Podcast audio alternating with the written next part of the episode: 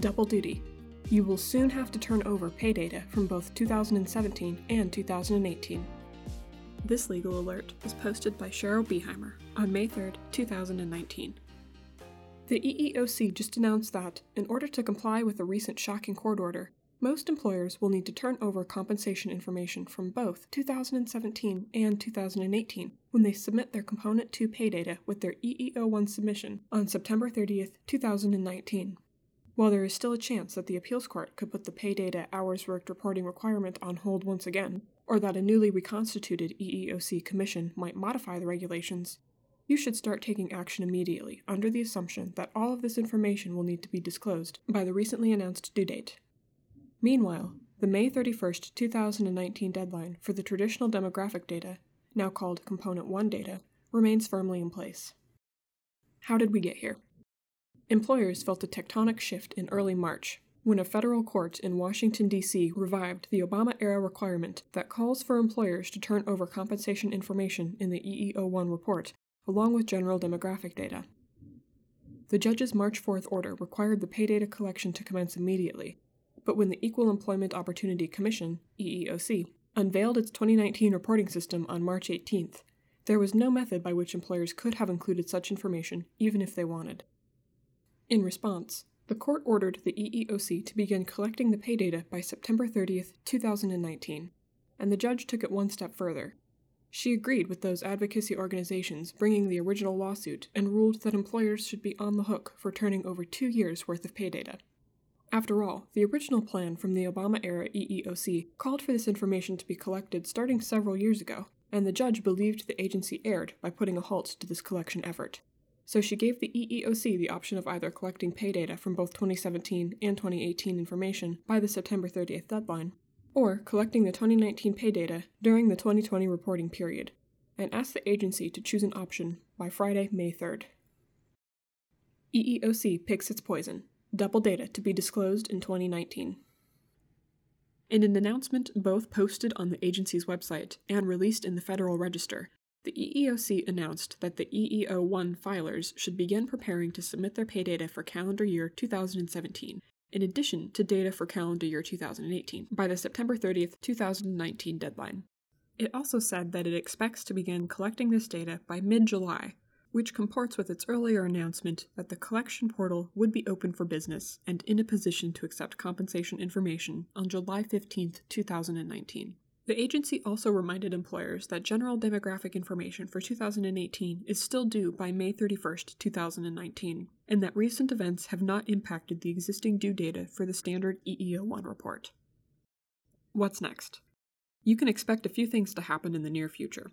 First and foremost, in order to be in a position to comply with the new requirements, the EEOC has already announced that it will offer a series of training sessions and provide detailed information to employers so you can understand your obligations in advance of the September 30th due date. Be on the lookout for these in the coming weeks. Meanwhile, you can expect employer organizations to launch independent legal challenges against the new requirements now that the dust has settled and the obligations are set in stone. No doubt that these organizations will point out that the September 30th deadline for 2017 and 2018 information will present a difficulty for employers, given that it is just a day before the 2019 data collection payroll period begins. Finally, it would not be surprising if the federal government also filed an appeal against the judge's ruling that resurrected the pay data reporting requirement in the first place. While we would assume that the independent employer organizations and the federal government would ask for an indefinite delay in reporting while any appeal is pending, you cannot count on the fact that such a stay would be granted. Instead, you should operate under the assumption that you will soon be responsible for turning over a mountain of pay data, indeed twice as big as you might have thought, by September 30th.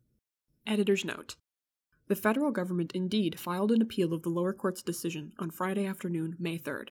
However, the EEOC confirmed that this notice of appeal does not pause the court's orders or in any way alter EEO-1 filers' obligations to submit pay data.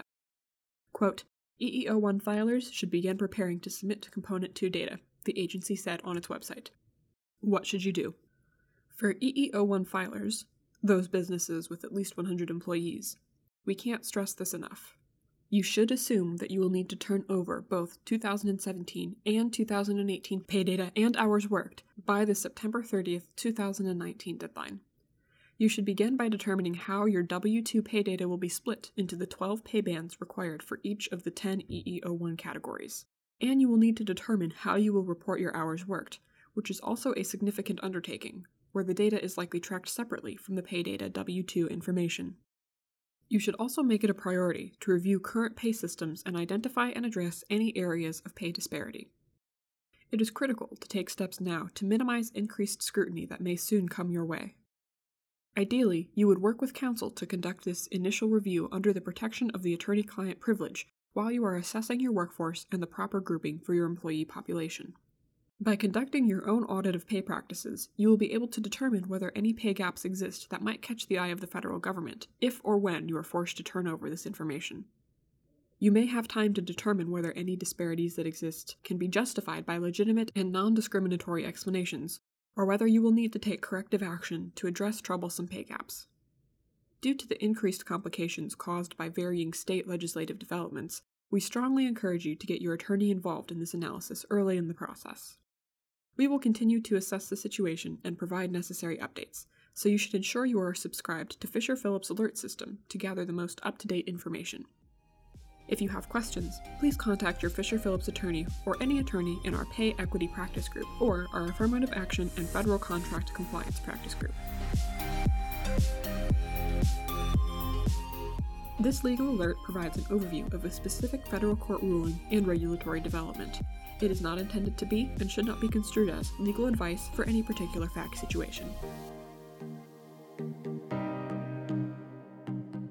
Thank you for listening to this Fisher Phillips Legal Alert.